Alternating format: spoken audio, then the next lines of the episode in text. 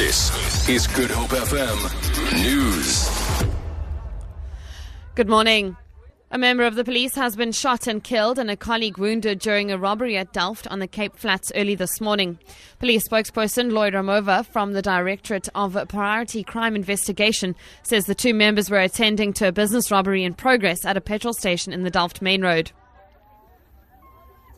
Yeah, we can confirm that we are currently investigating a case of murder and attempted murder wherein uh, police officers from Delft SAPS were attending to a robbery in progress scene at the corners of Main Road in Delft, corner artillery, wherein they, they were am- ambushed.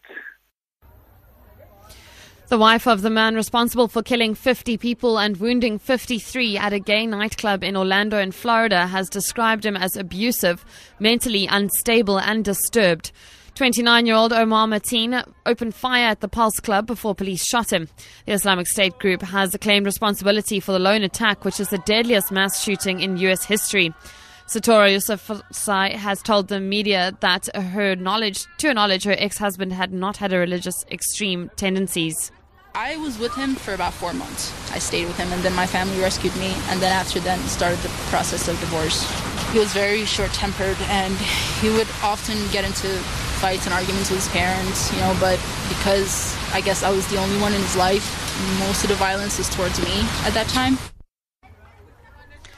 The parents of Reeva Steenkamp, June and Barry Steenkamp, have arrived at the High Court in Pretoria to attend the sentencing proceedings of Oscar Pistorius. A small group of fans of Pistorius is demonstrating outside the court. The group is hoping a lenient sentence will be handed down to the murder convict.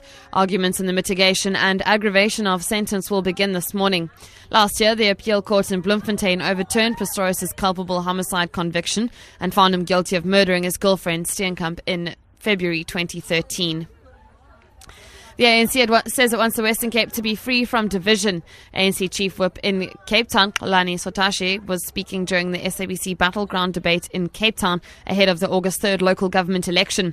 Sotashe has accused the Democratic Alliance of protecting the privileged.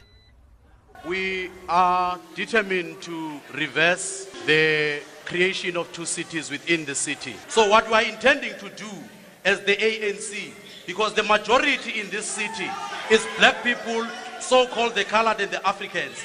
But the DA continues to protect the privilege. The DA is confident of retaining the municipalities it controls in Western Cape. Cape Town Mayor Patricia de Lille. The ANC claim to be the liberators of yesterday, but they are the oppressors today in the cities where they govern. It is a fact. And this comes from the National Treasury. The National Treasury said that the city of Cape Town is too generous with our free basic services. The Auditor General said, we are the best.